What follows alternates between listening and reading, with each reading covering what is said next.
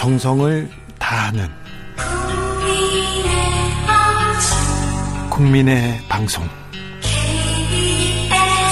케이비에스 주진우 라이브. 그냥 그렇다고요.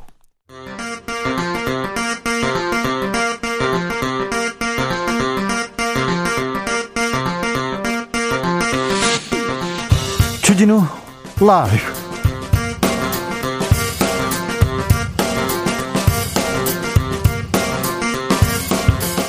이천이십일년 칠월 이십일 화요일입니다. 안녕하십니까, 주진우입니다. 아프리카 해역에서 작전 중에 코로나에 확진된 청해부대원들이 오늘 저녁 입국합니다. 도착 직후 장병들은 코로나 검사를 받은 후에 격리시설, 치료시설로 향하게 됩니다. 문재인 대통령은 청해부대 감염 사태에 대해서 안이한 대처를 했다는 비판 겸허히 수용하겠다, 장병들 치료에 만전 기해달라고 당부했습니다. 김부겸 총리와 서욱 국방부 장관은 사과했습니다. 초기 대응 왜 못했을까요? 왜 때를 놓쳤을까요? 국회 국방위원장인 민주당 민홍철 의원과 자세히 짚어보겠습니다. 더불어민주당 경선이 연기됐습니다. 시월 십일 단 한 명의 최종 후보가 확정됩니다. 그런데 이재명, 이낙연, 이낙연, 이재명 두 후보 간의 공방 뜨겁습니다. 친인척도 검증하라, 단톡, 단톡방 비방, 도정농단이다. 계속 거칠어져만 갑니다. 야권에서는 윤석, 윤석열 전 총장 어, 두드러집니다. 주 오십이 시간제에 대해서 실패한 정책이다 얘기하고는 백이십 시간 일하고도 쉴 수 있어야 한다 이렇게 얘기했는데 자꾸 논란이 커지고만 있습니다. 대선 분위기 최가박당에서 들여다보겠습니다. 지구가 아프다고 호소하고 있습니다. 유럽엔 대홍수, 북미엔 큰 산불, 시베리아엔 폭염, 베이징엔 폭우가 쏟아집니다. 우리나라도 그렇고요. 전례 없는 기후재난에 세계가 놀라고 있습니다. 기후재난 앞으로 더 자주 온다고 하니 걱정입니다. 전 세계 누구도 그 누구도 안전하지 않는 기후위기, 폭우와 폭염, 산불, 이 기후재난 한가운데서 우리는 지금 무엇을 해야 할까요? 기후과학자 김백민 교수와 이야기 나눠보겠습니다. 나비처럼 날아 벌처럼 쏜다. 여기는 주진우 라이브입니다. 오늘도 자중자애, 겸손하고 진정성 있게 여러분과 함께하겠습니다. 덥죠? 한증막안에 있는 것 같아요. 이런 소리 들었습니다. 폭염 다 잘 피하고 계신가요? 소나기 피하셨죠? 소나기 또 내렸습니다. 아, 막 퍼붓더라고요. 한여름이면, 한여름이면 이런, 또 특별히 이렇게 더운 날에는 밖에서 일하는 분들 걱정이 많이 됩니다. 아, 더위에는 좀 짬내서 그늘에서 쉬시면서 일했으면 합니다. 좀 쉬시면서 하십시오. 주진우 라이브에 문자 주시면 아아 아이스 아메리카노 드리겠습니다. 전 세계가 기후재난에 시달리고 있습니다. 우리도 예외는 아닙니다. 선진국, 후진국, 아, 기후재난은 누구에게나 옵니다. 지금이라도 지구를 위해서 나는 무엇을 할 수 있을까 고민해야 되겠습니다. 여러분은 지구를 위해서 어떤 일을 하고 계신지 알려주십시오. 알려주십시오. 그러면 그 지혜 나누겠습니다. 마침표님께서 완전 팬 됐어요. 전달력이 너무 좋으신 것 같아요. 주진우 라이브를 잘 들으신 거 맞는지, 좀 상품 때문에 그런 건 아니시죠? 전달력이 좋다는 얘기는 제가 좀, 네, 좀 부족한데 더 노력하겠습니다. 자, 오늘도 돌발 퀴즈 나갑니다. 햄버거 세트 받아가십시오. 샵 구칠삼공, 짧은 문자 오십 원, 긴 문자는 백 원, 콩으로 보내시면 무료입니다. 난이도가 좀 있습니다. 그래도 잘 듣고 빨리 보내주십시오. 그럼 주진우 라이브 시작하겠습니다.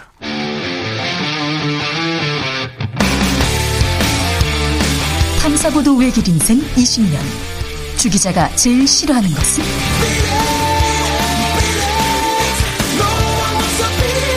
이 세상에서 비리와 부리가 사라지는 그날까지, 오늘도 흔들림 없이 주진우 라이브와 함께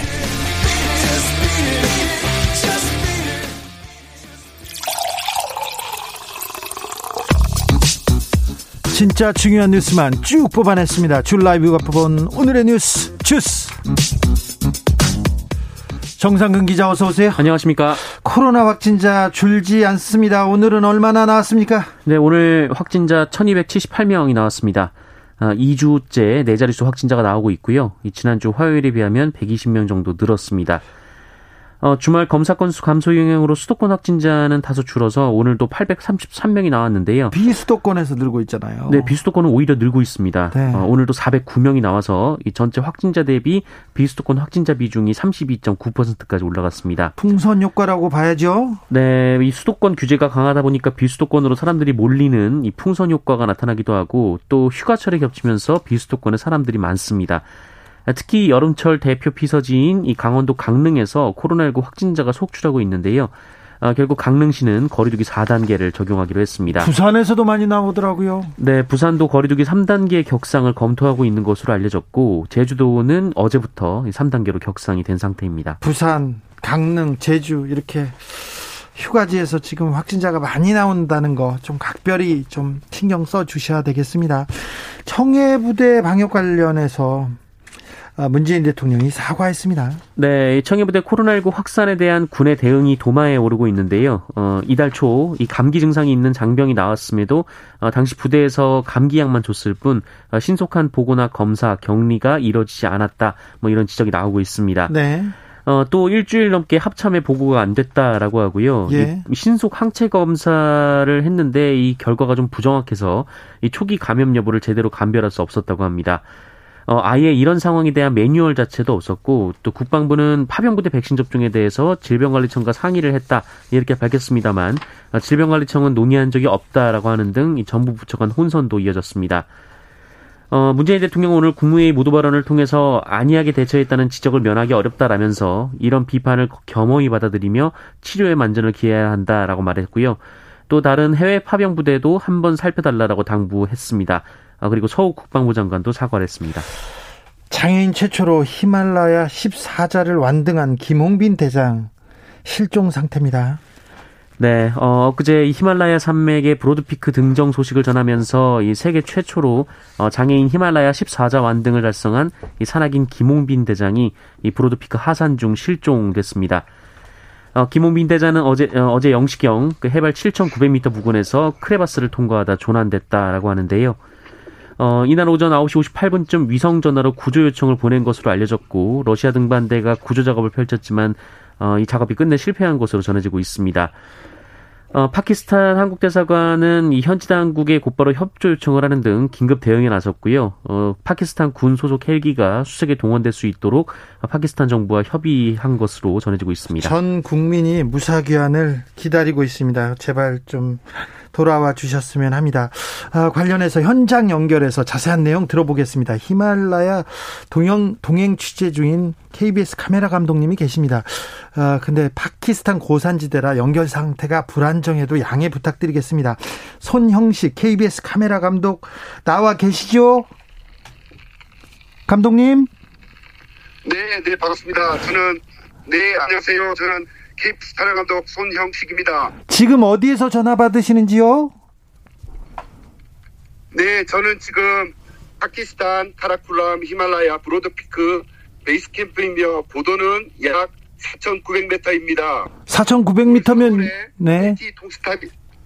네네. 네, 사천구백 미터면 숨쉬기가 좀 네네, 쉽지 않죠? 맞죠. 숨쉬기가 좀 네네, 어렵죠? 적응, 물론 적응이 되면 괜찮지만 네네 어렵습니다. 한 걸음 한 걸음 뛰기도 어, 어렵고 뭐 옷 지퍼를 올리거나 신발끈을 묶을 때도 한 번에 이루어지지 않으면 호흡하기가 상당히 힘듭니다. 김홍빈 대장의 히말라야 십사 자 등반에 그 동행하셨습니까? 네, 저는 어, 어, 일단 여기까지 오려면 어, 어, 비행기를 타고 이슬라마바드에서 스카르두까지 와야 되고 거기서 다시 걸어서 오 일 동안 칠십칠 킬로미터를 걸어서 와야 베이스캠프에 도착합니다. 예. 저는 베이스캠프까지 같이 동행을 했고 베이스캠프 이상으로부터는 전문 산악인인 김홍빈 대장님과 유재강, 정우연, 정득재 대원님 그리고 케이비에스 촬영감독 정하영 감독님이 저희 대원 다섯 명이 정상 도전을 하였습니다. 하산길 베이스캠프에서 네. 연락 및 촬영을 담당하고 있습니다. 네네. 하산길에서는 무슨 일이 있었습니까? 네네, 그 현지 어, 날씨 사정이 어, 급변했습니다. 네. 어, 원래 저희가 칠월 십칠일을 목표로 등, 등정 시도를 하였습니다. 원래 하루 만에 되는 게 아니라 베이스 캠프에서도 삼일 정도 걸리기 때문에 어, 저희가 칠, 어, 십사일 새벽 두 시에 출발을 했습니다. 출발을 해서 베이스 캠프 일, 캠프 이, 그리고 캠프 삼, 캠프 사까지 도착을 해서 날씨가 좋아질 때까지 하루 정도 스테이를 하다가 네. 어, 십팔일 오후 열여섯시 오십팔분에 정상 등교에 성공했습니다. 네. 저희가 목표는 어, 오전 중으로 네네 오전 중으로 정상을 어, 어, 서밋을 하려고 시도를 했지만 날씨가 안 좋아져서 오후에 등정하게 되었고 이로 인해 하산도 하산길이 어, 밤길이 되어버렸습니다. 밤길이 되자 어, 앞쪽에 먼저 하산을 하던 러시아 여성 등반 대원이 줄에 매달린 채 조난당하는 사고를 사고를 당했습니다. 네. 이로 인해 그 하산길이 조금 막히게 막히게 되었고 김홍빈 대장님은 이를 우회를 하려다 우회를 하려다 어, 조난당하는 사고를 당했습니다.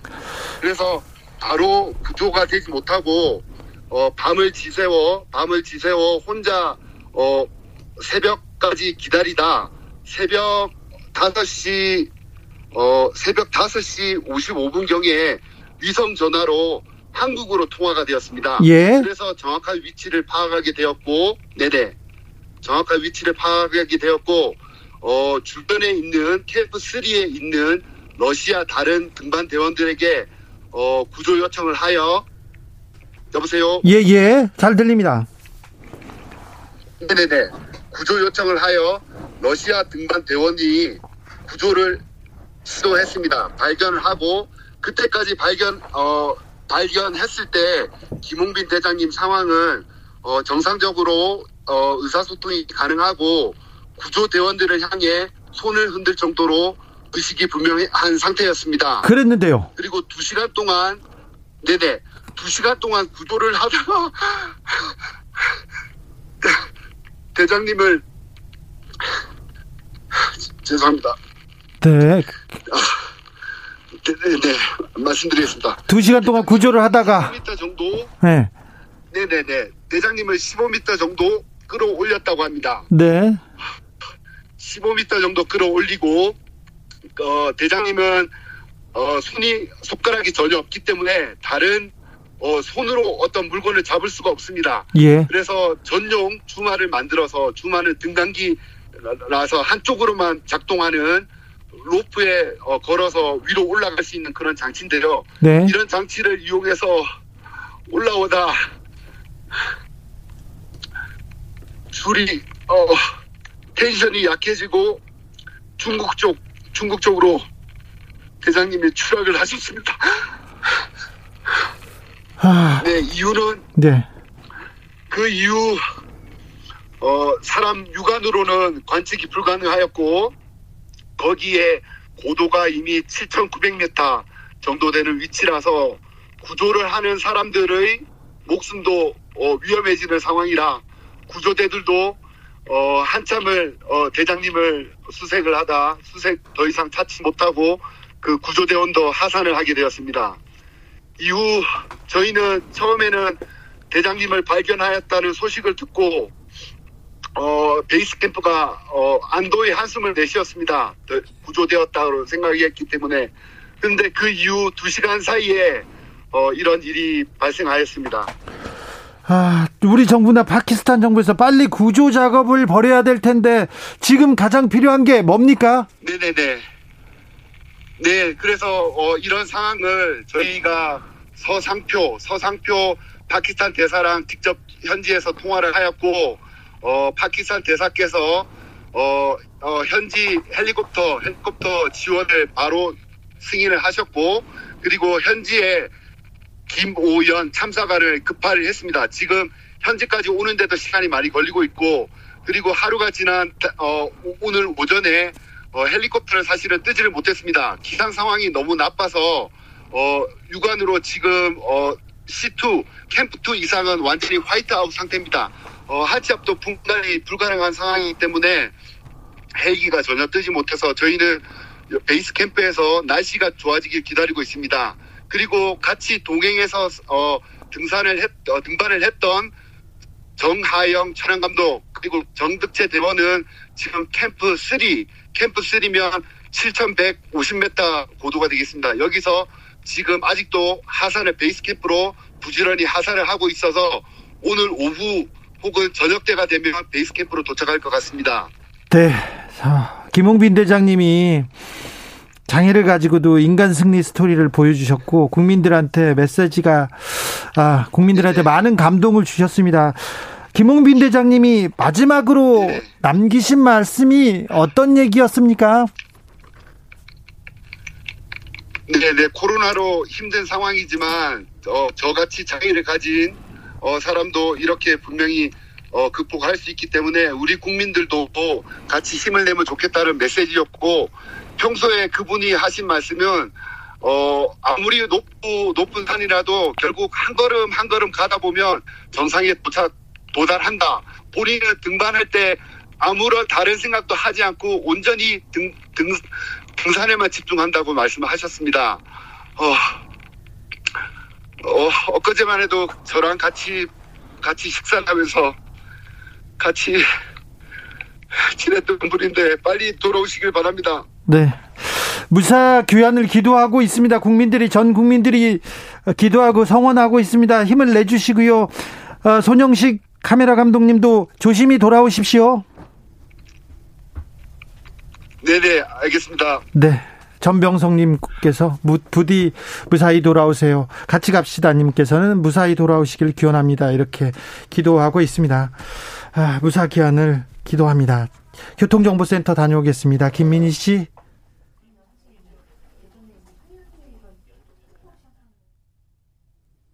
어, 뉴스 이어가겠습니다. 뉴스 이어가겠습니다. 아, 일본 아, 대통령의 일본 방 방일이 지금 취소됐는데 어, 외교부 차관은 일본을 찾았습니다. 아, 네, 그렇습니다. 어, 최종관 외교부 일 차관이 오늘 한일 외교부 차관 협의차 일본으로 출국했는데요. 이에 앞서 공항에서 기자들과 만나 이 한일 정상회담 무산과 관련해서 소마 주한 일본 대사관 총괄공사의 발언이 상당히 큰 장애 요인으로 작용했다라고 말했습니다. 최종관 일 차관은 이 발언의 본질은 입에 담을 수 없을 정도였고 그것이 일본의 속내를 드러낸 것이라면 더 큰 문제다라면서 우리가 요구했듯 응당한 조치가 곧 있을 것이라고 믿는다라고 말했습니다.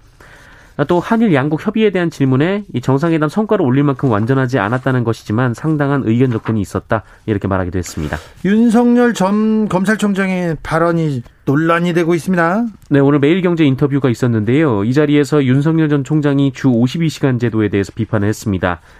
어, 윤석열 전 총장은 이 현 정부는 주 오십이 시간제로 일자리가 생긴다고 주장했지만 일자리 증가율이 영 점 일 퍼센트에 불과하다는 통계도 있다라면서 실패한 정책이라고 주장했고요.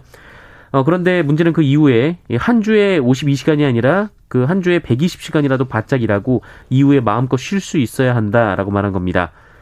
이 전체적인 발언의 맥락은 각 기업의 상황에 맞게 근무 시간을 탄력적으로 적용하자는 의미로 보입니다만 네. 이 오십이 시간 예외 조항을 두자는 주장은 맞고 또 일주일에 백이십 시간이면 이 주말 내내 일한다고 해도 하루에 열일곱 시간 일해야 되는 상황입니다. 어, 네. 어, 너무 많이 일하네요. 네, 이를 두고 민주당에서 비판이 쏟아졌는데요. 이 강병원 민주당 최고위원은 노동을 바라보는 윤석열 후보의 퇴행적인 인식이라고 비판했고 김용배 최고위원은 사람은 기계가 아니라 부품이다라고 반박해서 비판했습니다. 윤석열 총장 측은 좀 억울하다는 입장입니다. 네, 기자들과 만난 자리에서 여권이 논란을 자꾸 왜곡한다며 일구의 가치도 없는 얘기다라고 주장했습니다. 어, 근로자들이 백이십 시간을 일을 해야 한다는 뜻이 아니라 이 특정 기간 집중적으로 일할 수 있도록 노사 간 합의를 통해 변경할 수 있는 예외를 뒀으면 좋겠다는 것이다 라고 말했습니다. 한편 윤석열 전 총장은 최근 지지율 하락세에 대해서 정확한 여론조사라면 국민들의 여론을 그때그때 반영하는 것이기 때문에 귀를 기울여야 하는 것은 맞다면서도 정치인이 일일비 해서는 안 된다라고 주장했습니다. 법이라는 게 그냥 그 테두리 어, 라인을 이렇게 만들어 놓는 건데 최저 최, 주 오십이 시간을 만든 이유가 우리나라 사람들이 노동 시간이 너무 길잖아요. 너무 네. 어, 기업에서 이렇게 일을 많이 시키고 일을 많이 하는 부분이 있어서 그 부분에 대해서 어느 정도 가이드라인을 정해놓은 건데 이걸 가지고 백이십 시간까지 늘려놨습니다. 네.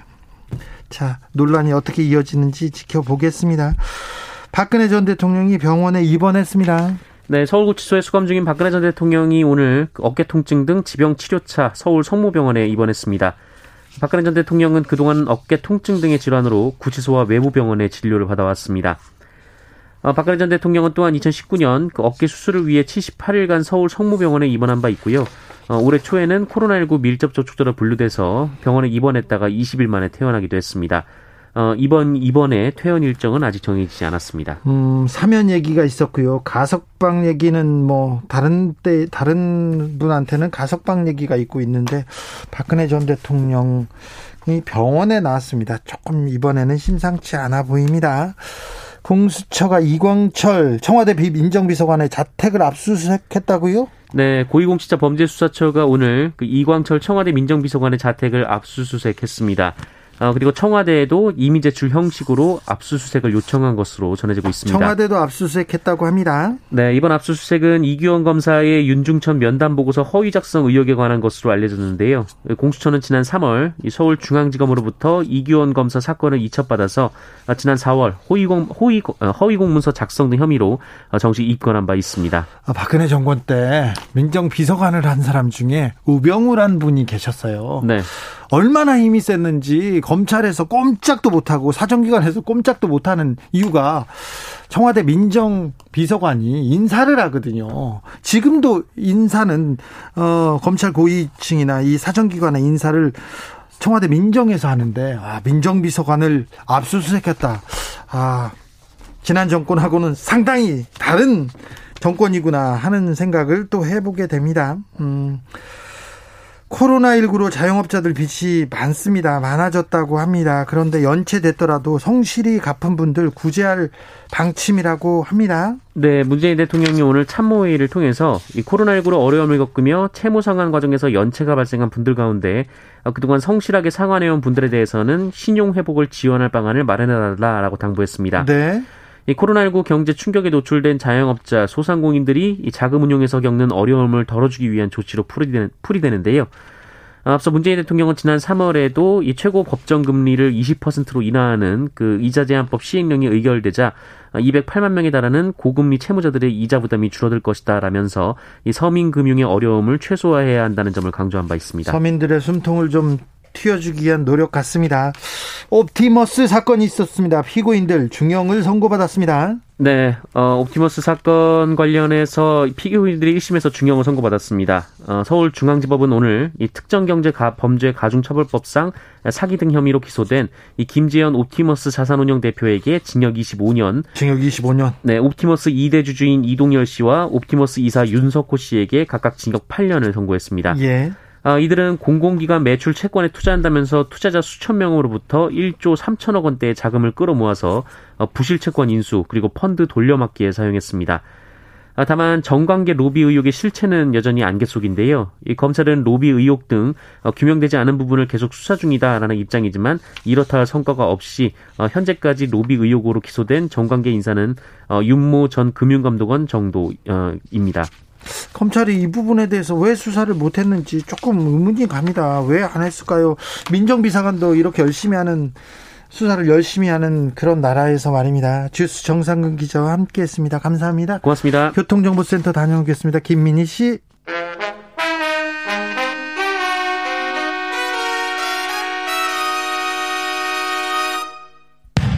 주진우 라이브 돌발 퀴즈.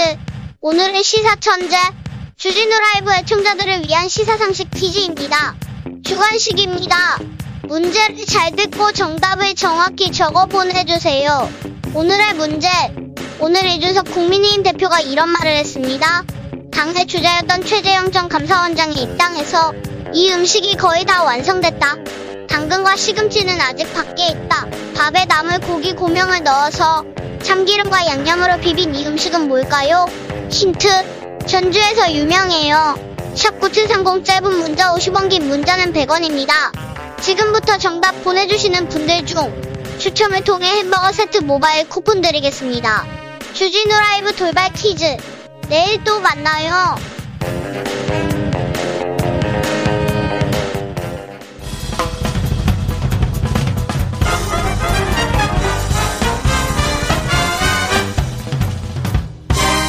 훅 인터뷰. 모두를 위한 모두를 향한 모두의 궁금증 훅 인터뷰. 청해부대원 장 장병을 실은 공군 급유 수송기가 지금 성남 서울공항에 도착했습니다. 승조원 삼백일 명을 수송기 두 대로 수송하고 전원 피씨알 검사를 진행할 예정입니다. 유례 없는 집단 감염, 피할 길은 정말 없었을까요? 다시는 이런 일이 없어야 될 텐데 파병 병사들을 위한 대책도 좀 짚어보겠습니다. 국회 국방위원장 민홍철 더불어민주당 의원, 안녕하세요. 예, 안녕하십니까. 민홍철입니다. 국방위원장님께서 보기에 현재 네. 상황 어떻습니까? 예, 그렇습니다. 사실 국가명령을 받고 이역만리 해역에서 임무를 수행해온 청해진 부대 예. 삼십사진 장병들이 집단 감염이 이제 발생을 했는데요. 상당히 그 매우 안타까울 뿐이고요. 뭐 다른 조직도 아니고 그 한치의 오차나 빈틈이 있어서는 안 되는 우리 군에서 예. 이런 일이 발생했다는 점에 대해서 국방부나 군 당국은 변명의 여지가 없다라고 봅니다. 그리고 네. 응군의 책임도 져야 할 것으로 그렇게 보고요. 지금 현재 도착을 해 있는데 최선을 다해서 여러 가지 이제 그 부대원들의 치료나 이런 건강 회복을 위해서 최선을 다해야 할 것이다, 이렇게 생각을 하고 있습니다. 위원장님, 이번 청해부대 집단 감염의 원인은 뭡니까? 어, 사실, 이제, 그, 그, 함정이라는 특수성이 있다라고 이제 국방부로부터 보고를 받아보니까. 네. 이제 밀폐되고 삼 밀리미터라 하죠. 예. 그런 부분이 있었고요. 사실 또 초기에, 에, 그, 감기 증상이 있는 환자가 있었는데. 네. 그것을 이제 단순 감기로 판단했던 게 대해서 가장 큰 원인이 있지 않았, 않았겠는가. 물론 이제 월 한 두 명 정도는 감기 증상이 있었다고 합니다. 예. 아, 그래서 이제 그것을 그냥 간과한 것이 아닌가라는 측면이 있고요. 청해부대 의료진이 있죠? 네, 있습니다. 그런데 처음에는 그 진단을 해보고 감기인 것 같다, 이렇게 생각했습니까? 네, 아마 그래서 이게 다소 처치가 늦어진 거 아닌가, 그렇게 보고 있고요. 예. 그래서 이제 늦게 피씨알 검사를 이제, 에, 아마 그 검사를 한 결과, 아, 여섯 명이 먼저 발견이 됐고, 아, 그로부터 또 이제 여러 가지 이제 확산이 돼버린 거 아닌가, 이런 네. 생각을 합니다. 아니, 외국에 이렇게, 외국에 파병 보내는 군인들인데, 이거 백신 맞아가지고, 맞춰가지고 보냈어야 되는 거 아닌가, 이렇게 국민들이 생각하는 분들 많습니다. 예, 예. 그런데 그것은 이제 이게 문무대왕함이 간지가 이월 달이거든요. 네. 백신 맞기 전입니다. 네. 아, 그거는 충분히 이제 국방부의 해명이 이해가 되고요. 다만, 이제 그 작, 전을 하는 상황 속에서 우리가 이제 이월 말부터 아, 백신을 맞게 돼 있고 또 장병들에 대해서도 또 다 계획이 돼 있었지 않습니까? 네.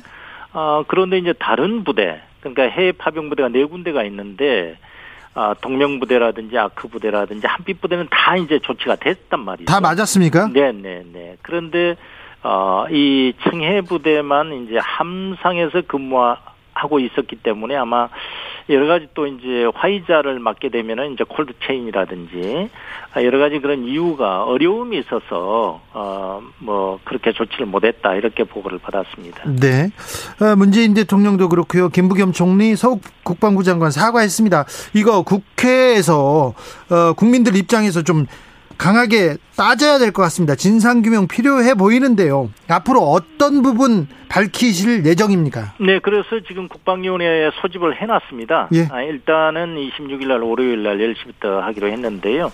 그래서 왜 초기에 그렇게 확산하는 것을 막지 못했는지, 그리고 왜 백신 접종은 조치가 안 됐는지, 그리고 그 확진자가 나왔을 때 에, 그 치료 격리라든지 이런 부분 어떻게 됐는지를 종합적으로 한번 살펴볼 아, 그런 계획이 있습니다. 예. 저 야당에서는 하태경 의원을 비롯해서 어, 국민의힘 의원들이 국정조사 요구하겠다고 계속 얘기하네요. 네, 그래서 일단 이십육일 날 저희들이 이제 상임위원회 열어서 어, 보고를 받아보고 또 미진한 부분이 있으면 얼마든지 뭐 할 수 있다. 저는 위원장으로서 그렇게 생각을 하고 있습니다. 예. 예. 어, 저 지난 사월에 해군 고준봉 하면서도 집단 감염이 있었는데요. 네네. 이번에도 있었고 아, 집단 감염 발생할 가능성이 큽니다. 그래서 좀 대비를 해야 될 것 같은데요. 그렇습니다. 그래서 이제 그때 정확하게 사례가 발생했음에도 불구하고 어, 함, 지금 국내에 있는 해군 함정에 대해서는 철저히 지금 하고 있는 걸로 알고 있거든요. 네. 어, 그런데 이제 우리가 청해진 부대에 대해서, 청해부대에 대해서는 이렇게 하지 못한 거에 대해서는 아까 말씀드렸듯이, 아, 여러 가지 현실적인 제약도 있었다. 그것도 인정이 됩니다. 그러나 최선을 다해서 경우의 수를 판단을 했어야 되는데, 네. 아, 그리고 여기 이제 다국적군과 사령부와 협조해서도 할 수 있었다. 이렇게 생각이 되는데, 다소 무사 안일하지 않았느냐, 저는 그렇게 인정을 하고 있습니다. 네. 아, 청해부대 그 이전에 파견됐던 청해부대 그리고 다른 배들 이렇게 다 그 작전에 투입하고 작전 수행했는데 집단 감염 없었잖아요. 네네. 이번에는 뭐가 문제가 있었을까요? 에, 그래서 사실 이번에는 작전 구역이 그 전에 구역보다는 다른 구역이었습니다, 사실은. 예. 그래서 그 지역이 이제 또 보급품 보급과 관련해서 현지인과 접촉할 경우가 있었고요. 네. 그래서 어, 지난번에 어떤 작전과는 다른 구역에서 해, 한 것이 큰 원인이 아닌가 저는 그렇게 보고 있습니다. 다른 해외, 해외 파병부대는 이 차 접종까지 끝냈습니까? 네, 다 끝냈습니다. 그래서 그거는 이제 어, 동명부대라든지 그 한빛부대나 아크부대는 아, 유엔과 협조해서 다 접종을 했고요. 예. 또 아크, 아크부대 같은 경우는 이제 현지 주둔국 정부와 협조해서 접종을 다 실시했다고 그렇게 보고받았습니다. 청해부대 그 장병 중에 좀 중증 환자나 좀 위독한 분도 있습니까? 현재는 조금 위독한 장병은 없고요. 다 간부들인데 세 명 정도가 조금 중증도 환자라고 보고받았습니다. 네. 근데 현재로서는 그렇게 위독한 상태는 아닌 걸로 네. 네, 그렇게 돼 있습니다. 조금 다행입니다. 일사삼일 님께서 네. 이런 질문 주셨어요. 청해부대가 나가면 돌아올 때까지 선상생활을 하는 거 아닌가요? 도대체 어떻게 감염되나요? 이렇게 물어보네요. 네, 사실 그렇습니다. 선상생활을 하는데 이번에 아마 이렇게 감염된, 물론 이제 역학조사를 정확하게 해봐야 될 것 같습니다만은 네. 아, 기착지에서 이제 보급품을 이제 또 우리가 보고를 받아야 되거든요. 그렇죠. 그래서 아마 보급 담당하는 그 장병들 중에서 현지인들과 이렇게 접촉하는 경우도 있거든요. 네. 그래서 그것 때문에 혹시 되지 않았는가라는 추정입니다. 네. 그래서 이런 도착하면 이제 역학조사를 정밀하게 해서 어, 어떻게 이렇게 확진이 확산이 됐는지를 한번 살펴볼 필요가 있다 이렇게 생각합니다. 방역 수칙 같은 건 장병들한테 잘 숙지시킨 건 맞나요? 네네, 그것은 뭐 철저하게 했다 이렇게 지금 보고를 받았습니다. 방역 지침 같은 것도 잘 마련돼 있고요. 네, 그렇습니다. 매뉴얼도 다 돼 있고요. 네. 아하님께서 군 지휘부 오판과 안이한 초기 대응이 문제였던 것 같습니다. 이렇게 지적하셨는데요. 아, 자, 다시는 이런 일이 발생하지 않도록 좀 대책을 마련해 주십시오. 네, 네. 우리 국방위원회에서 따지고요. 그 네. 매뉴얼 제대로 지킬 수 있도록 철저하게 저희들이 어, 살펴보겠습니다. 군에서 지금 최근에 성추행 사건이나 다른 사건들도 많이 나오는데 이 문제도 재발하지 않도록 좀 애써 주십시오. 네, 그 문제도 다음 주 이십육 일 날 상임위원회에서 어, 현안 보고 받고. 네. 어, 철저하게 따져보도록 그렇게 하겠습니다. 알겠습니다. 네. 어, 어느 정도 집단 이 그 청해부대 어, 그 장병들 안정되고 그러면 어, 다시 모셔가지고 상황에 대해서 다시 듣겠습니다. 네, 네, 감사합니다. 민홍철 국회 국방위원장이었습니다. 나비처럼 날아 벌처럼 쏜다. 주진우 라이브.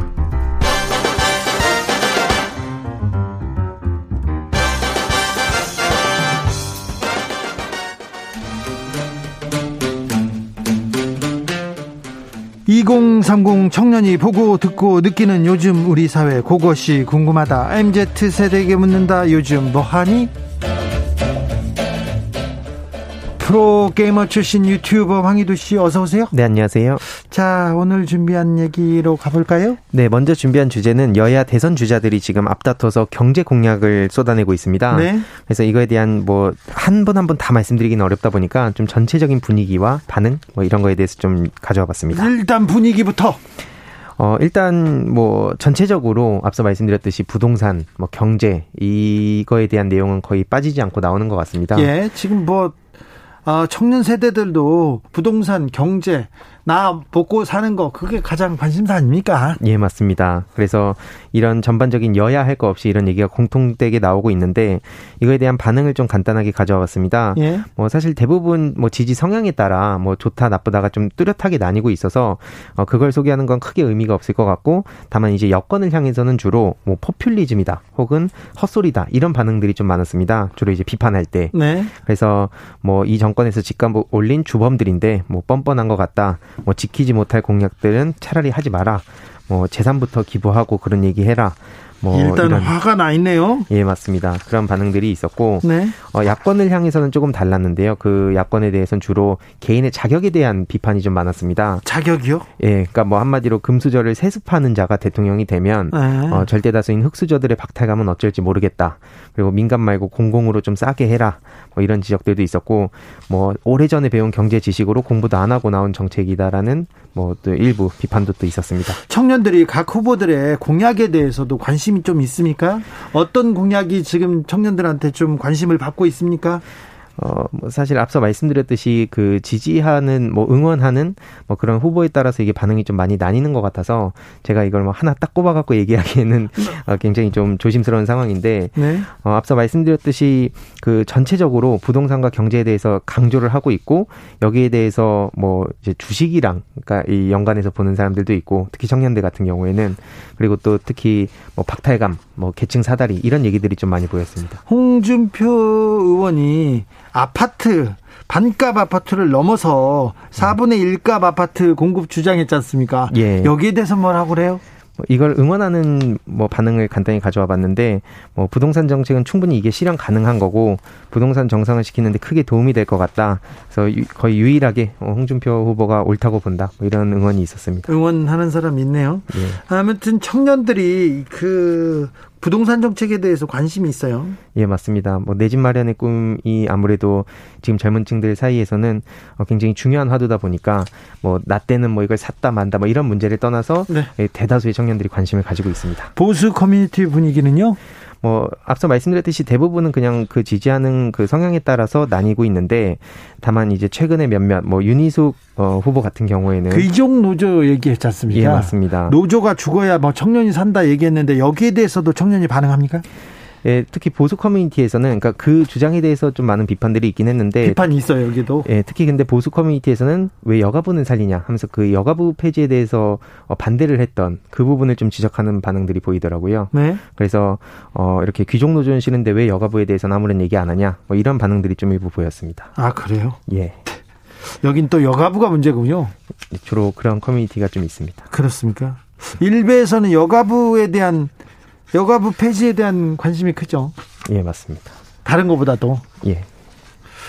근데 이걸 따라가는 정치인들이 또 있고요. 다음 이야기로 가볼까요? 예, 그 문재인 대통령의 방해를 두고 여러 이야기가 나왔습니다. 그러게요. 예, 결론적으로 일본에 가지 않기로 했는데 어, 여기에 대한 어, 반응을 좀 가져와 봤습니다. 네, 인터넷 반응 어떻습니까? 우선 대부분이 어, 이렇게 일본에 대해 비판의 목소리를 내고 있습니다. 일본에 대해서는? 예, 그래서 국익을 위해서 방해는 절대 반대한다. 뭐 일본은 고마움을 모르는 것 같다. 어, 일본과의 관계에 대해서 새롭게 정리할 때가 됐다. 뭐 이대로 끌려다니면 안 된다. 뭐 그래서 친일이 다른 게 아니고 일본이 원하는 걸 그대로 들어주는 것 자체가 친일이라고 본다. 뭐 그래서 결국엔 가는 걸 반대한다는, 그래서 지지하진 않, 그러니까 문재인 대통령을 지지하진 않지만 이번 선택에 대해서는 공감한다. 뭐 이런 반응들도 일부 있었습니다. 어제 오후까지도 문재인 대통령이 하, 국민 감정이 있지만 그래도 외교를 위해서 실리를 위해서 가야 된다는 생각을 많이 하셨나 봐요. 그런데 어, 난상토론 끝에 가지 않기로 했어요. 그런데 거의 보수나 진보를 어, 진보를 뭐 구분하지 않고 거의 대부분의 청년들도 아, 방일은 안 된다 이렇게 생각했군요. 예, 일부 커뮤니티의 일부 이야기들을 제외하고는 대부분 보수 진보 할 거 없이, 네. 이 방일에 대해서는 좀 안 된다. 뭐 이런 입장을 보이고 있습니다. 자, 문재인 대통령이 방일 안 한다 결정이 나왔습니다. 거기에 대한 음. 반응은요? 어, 결론이 나오고 나서도 그 뭐 일부 그러니까 일부 그러니까 좀 이거에 대해서 대부분은 앞서 말씀드렸듯이 잘한 결정이다, 뭐 고뇌가 느껴진다 이런 반응을 보이고 있는데, 일부에서 이거를 좀 어, 지적하는 목소리가 좀 보이더라고요. 네. 보수 커뮤니티 일부에서는 어, 뭐 영부인 어떡하냐, 관광도 못하고 이런 맹목적인 비난도 있었고요. 뭐 가서 박대받느니 안 가는 거다, 뭐 이거는 나름 머리를 쓴 거다, 뭐 평창에 아베는 왔는데 올림픽과 정치를 어떻게 연결지을 수 있냐. 뭐 이번엔 가는 게 맞, 맞았다. 뭐 외교 역량을 의심받는 상황이기 때문에 갔어야 된다. 뭐 이런, 이것도 결국엔 다 표 민심 계산하고 저런 것 같다. 뭐 소름 돋는다. 이런 일부 반응들이 있었습니다. 근데 대다수는 어쨌든 이 문재인 대통령의 이번 결정에 찬성한다. 뭐 평소에 지지하진 않았지만 이번 결정은 맞는 결정이다. 뭐 이런 반응들이 거의 대부분이었습니다. 청년들도요? 예, 맞습니다.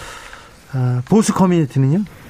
예, 그 앞서, 앞서 말씀드린 게 이제 보수 커뮤니티 일부 네. 이, 이 비판하는 목소리들이었습니다. 네. 김현숙님께서 청년들이 이끌어가야 합니다. 좋은 정책들이 나오기를 아, 귀 기울여 듣고 있습니다. 얘기합니다. 일오이일님께서는 황희두 씨 포함해서 이공삼공 세대는 지금의 정치권의 청년 세대를 위한다는 각종 졸속 대책 믿으면 안 됩니다. 여야를 막론하고 모든 국회의원들 이공삼공 세대 삼십 세대로 교체하지 않으면 답이 없습니다. 이렇게 강한 청년 정책 펼쳐야 된다는 의견도 주셨습니다. 너무 강하지 않나요? 이십, 삼십 세대들이 다 이렇게 들어가면 네, 네. 좀 경륜도 경험도 좀 필요하지요. 네. 아무튼 네, 청년 세대 청년 세대가 이끌어 가야 된다는 그런 얘기입니다. 한남수님께서는 일베 반응은 좀 앞으로 그만 좀 하시죠 얘기하는데. 일베가 젊은 세대들한테 영향력이 큽니다. 그리고 일베가 외치면요, 정치권에서 따라 외치는 사람들이 있습니다. 그래서 저희가 계속해서 들여다보고 그 들여다보고 일베는 그리고 보수 커뮤니티는 어떻게 보고 있는지 지금 하고 있습니다. 일베에서 던진 정책들이 지금 정치권으로 막 그 살아나오는 경우가 많습니다. 그래서 그렇습니다. 자, 다음은 어떤 이야기로 가볼까요? 엠지 세대들이 경제활동에 본격적으로 진출하면서 국내 기업의 변화에 대한 이야기를 좀 간단하게 요약해보려고 합니다. 그래요? 예, 지금 전체 인구의 삼십사 퍼센트가량을 차지하는 엠지 세대가 국내 주요 기업 임직원의 육십 퍼센트 수준으로 추산된다는 내용이 있었는데요. 어, 그렇게나 많습니까? 예, 이렇게 많은 엠지 세대로 인해서 새로운 인사 제도를 도입하고 있다는 내용도 있습니다. 예. 그래서 개인 결정권과 취향, 일과 삶의 조화를 추구하는 엠지 세대의 맞춰서 인사 제도가 변하고 있다. 뭐 이런 내용인데요. 예. 일, 가정 양립과 자기 개발을 중시하는 그런 특징이 있지 않습니까? 네. 그러다 보니까 뭐 유형 근무 제도 뭐 이런 변화를 꾀하고 있다는 얘기도 나오고.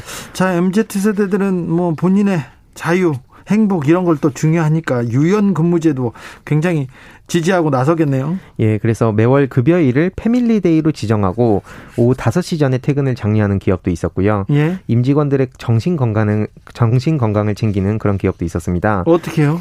뭐 예를 들어 가지고 이런 전문 상담 센터 네. 그리고 마음 건강 클리닉 이런 거를 운영을 해서 이런 일대일 상담을 이렇게 주기적으로 또 벌이고 치료도 돕는 뭐 그런 거를 이제 구축을 한다든지 네. 아니면은 집 주변에서 근무할 수 있는 거점 오피스 뭐 이런 것도 있었고. 거점 오피스요? 그러니까 사무실이 있는데 예. 어, 동네마다 거점 오피스를 하나씩 둬가지고 거기 가서 일하면 됩니까? 예, 뭐 그런 방식으로 이런 좀 유연하게 할 수 있는 기존에 그러다 보니까 완전히 그러니까 기존과는 다른 새로운 방식의 이런 근무제가 많이 생겨나고 있는 것 같습니다. 남성들이 육아에도 적극적이죠. 예, 요즘 그 특히 지난해는 처음으로 남성 육아 휴직자 수가 여성을 넘었다는 얘기도 나오고 있습니다. 아, 그래요? 예. 그래서 그, 그럴 수도 있나? 이천십팔 년에 구십삼 명이던 남성 그 육아 휴직자가 지난해 백칠십일 명으로 이 년 만에 배 가까이 늘어난 그런 영향이라고 하는데 특히 그 뭐 그룹에 대한 얘기입니다. 아, 이거는. 특, 특별한 예, 회사에서 예, 예, 특정 회사에서요. 예. 그러니까 이런 기업들이 근데 서서히 많이 늘어나고 있다는 게 굉장히 중요한 대목인 것 같고 예. 이게 굉장히 익숙해지고 있는 사람들이 많아지고 있다는 그런 내용이고 뭐 엠지 세대를 위한 소통도 확대하고 있다고 합니다. 네. 그래서 뭐 요즘 예를 들자면 리버스 멘토링 이게 선배가 후배를 지도하던 전통 방식에서 벗어나서 후배가 선배들한테 새로운 지식과 트렌드를 가르쳐주는 프로그램이라고 합니다. 그래서 이런 후배가요? 식으로 예, 그래서 선배가 기존에는 계속 뭐 라떼다 뭐 가르치고 수직적이고 이런 문화에서 좀 벗어나서 수평적인 문화 그리고 서로가 서로를 이해할 수 있는 그런 기회를 많이 마련하려는 것 같습니다. 그런 그런 회사도 있어요? 또 다른 회사는요? 예, 뭐 이외로도 비대면 교육을 도입하는 기업도 등장하고 있는데 뭐 예전에 말씀드렸던 메타버스 이게 메타버스. 삼 차원 가상 세계에 대해서 교육과 채용 분야에도 적극 활용을 한다는 소식도 전해지고 있습니다. 그래서 뭐 대강당을 비롯한 교육 장소, 휴게실, 식당 등 현실에 기반한 가상 교육 센터를 만들어서 사흘간 아바타와 화상 채팅을 활용해서 교육을 하게 됐다고 합니다. 그리고 지금 코로나로 해외 여행이 어렵지 않습니까? 네. 그래서 스페인 바르셀로나, 뭐 이탈리아 피렌체, 터키 이스탄불 등 유럽 여행지를 선택해서 두 시간가량 온라인으로 둘러보는 뭐 그런 교육도 있었다고 합니다. 이런 교육 하지 말고 그냥 두 시간 동안 놀으라고, 놀, 놀라고 하는 게 낫지 않습니까? 다 모이라고, 강당에 모여서, 자, 우리가 온라인으로 바르셀로나 한번 가봅시다. 이렇게 해가지고, 어우, 이 광장, 이 성당. 이거 좀, 이거 꼰대가 만든 것 같은데요? 그래도 그래도 참신하다 이런 반응들이 좀 많이 있더라고요. 청년들 사이에서 이 정도면 참신하다. 근데 앞서 말씀 주셨듯이 그럴 시간에 다른 거 하게 해달라, 예, 이런 얘기들도 보였습니다. 그냥 차라리 논, 우리한테 시간을 달라, 그런 게 낫겠어요. 청년들 그래도 환영하는 분위기인가요? 예, 뭐 대기업들이라 뭐 세대 차이를 받아들이는구나, 뭐 앞서 말씀드린 꼭 대기업뿐만 아니라 중소기업도 많이 있는데, 네, 아무튼 이런 리버스 멘토링도 많이 하는 것 같다. 뭐 어른하고 너무 대척해서 나누진 않았으면 좋겠다. 뭐 이런 반응들도 많았고요. 예. 뽑기로 즉시 퇴근 하는 회사도 있다고 하더라고요. 아, 그렇죠. 이런, 네, 거 좋네요. 네, 그래서 뽑게 해가지고 어, 당첨 퇴근 이렇게. 그래서 이런 어떤 새로운 시도들이 요즘 많이 나오고 있어서 기존과 많이 달라지고 있다는 그런 분위기가 이어지고 있습니다. 네, 재미있다까지는 나오는데 이게 성과가 있는지는 잘 모르겠습니다. 뭐 이런 시도 자체에 대해서 의미가 있다, 뭐 보통 이 정도로 보시면 좋을 것 같습니다. 알겠습니다. 구사삼칠님께서 최근에 청년층 엠지세대는 카카오 공모주에 올인하려고 다시 영끌하고 있다는데 레알 맞습니까? 물어봅니다. 꼭 그 주가 아니더라도, 네, 주식, 뭐 특히 정치인 관련해서는 또 뭐 개인에 대한 어떤 관련주 이런 거에 대해서 정치인 많이, 관련주, 예, 많이 올라오더라고요. 청년들은 주식에 관심이 있습니까? 다시 주식으로 왔어요? 주식과 비트코인 사이에서 계속 많이 왔다 갔다 얘기를 하는데, 예, 네, 아무래도 부동산보다는 주식이나 비트코인이 훨씬 더 누구나 할 수 있다 보니까 좀 거기에 많이 관심을 가지는 것 같습니다. 그래요? 아무튼 주식에 관심 많아요? 예. 아, 정치인 관련주, 예. 아, 테마주, 테마주. 예. 알겠습니다. 공오사오님께서 저는 칠십년생입니다. X세대죠. 아, 그렇네요. 당시에도 대단한 세대인 것처럼 말했는데 결국 기성세대가 됩니다. 그렇죠? 그렇게 됐죠? 네. 요즘 뭐하니 유튜버 황희두 씨와 함께했습니다. 감사합니다. 네, 감사합니다. 공팔구공님께서 김홍빈 대장님 끝까지 포기하지 마세요, 이렇게 문자 주셨습니다. 네, 끝까지 포기하지 마십시오. 자, 무사 귀환을 기원합니다. 기도하고 있겠습니다. 상록수 들으면서 저는 잠시 쉬었다가 여섯 시 이 부에서 이어가겠습니다.